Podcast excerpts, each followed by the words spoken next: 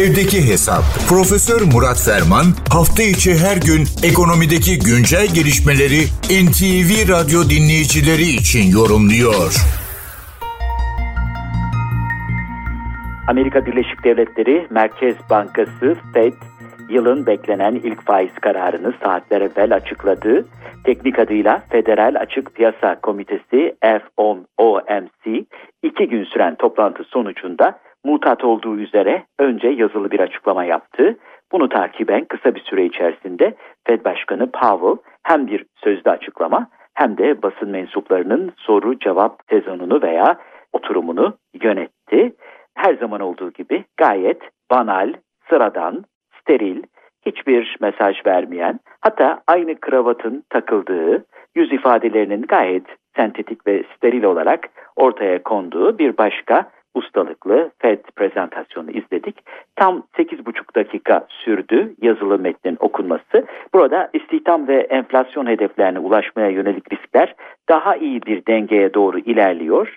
Ekonomik görünümdeki değişiklikler çerçevesinde bir ayarlama yapılabilir ama enflasyonun sürdürülebilir bir şekilde yüzde iki hedefine doğru ilerlediğine dair daha fazla güven duyana kadar hedef aralığını azaltmanın uygun olması beklenmiyor ifadeleri kullanıldı.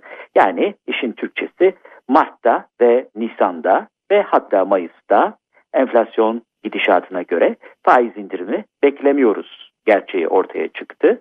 Tabii güçlü dolar sendromu geçtiğimiz aylar içerisinde tam on bir kez üst üste faiz arttıran ve faiz aralığını beş yirmi beş civarında son yirmi iki yılın en yüksek düzeyine getiren F E D açısından güçlü dolar sendromunu destekleyici ve ayakta tutucu bir etki yaratıyor. Bu da ne oluyor? Başta altın olmak üzere tüm finansal varlıkların güçlü dolar sopası altında hükümlerini icra etmelerini, değerlerini bulmalarını adeta dikte ettiriyor.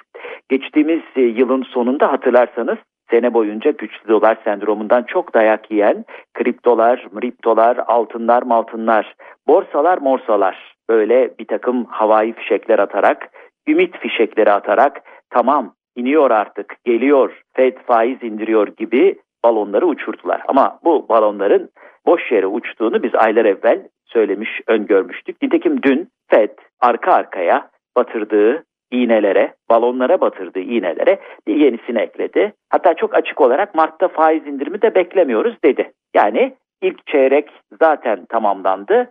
Daha önceki öngörülerimiz çerçevesinde herhalde ikinci çeyrek sonu veya üçüncü çeyrek başı faiz indirimine gidilebilir. Tabii o zamanlar baskı da artacak çünkü netice itibariyle seçim yaklaşmış olacak. Amerika'da başkanlık seçimleri biliyorsunuz.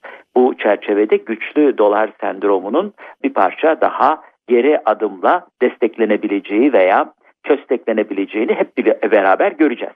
Tabii Amerika Birleşik Devletleri'nin ve F E D'in bu konuda eli oldukça güçlü.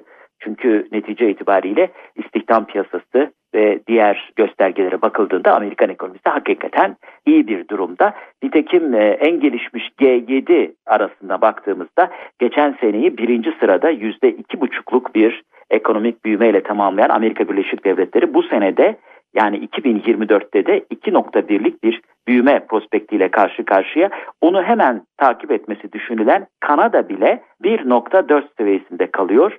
Fransa bir seviyesinde kalacak. Japonya sıfır nokta doksan beş, İtalya sıfır nokta yedi, Birleşik Krallık sıfır nokta altı, Almanya ise sıfır nokta beş düzeyinde iki bin yirmi dört büyüme beklentileriyle karşı karşıya. Amerikan ekonomisi güçlü, güçlü kalmaya devam ediyor.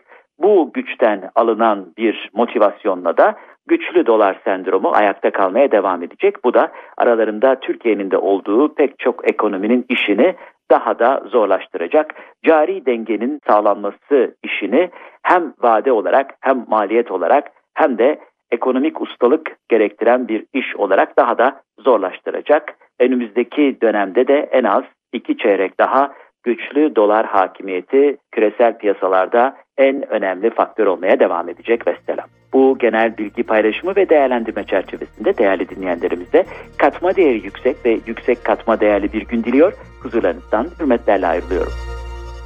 Profesör Murat Ferman'la Evdeki Hesap sona erdi. Kaçırdığınız bölümleri double-u double-u double-u nokta en ti vi radyo nokta com nokta tr adresinden dinleyebilirsiniz.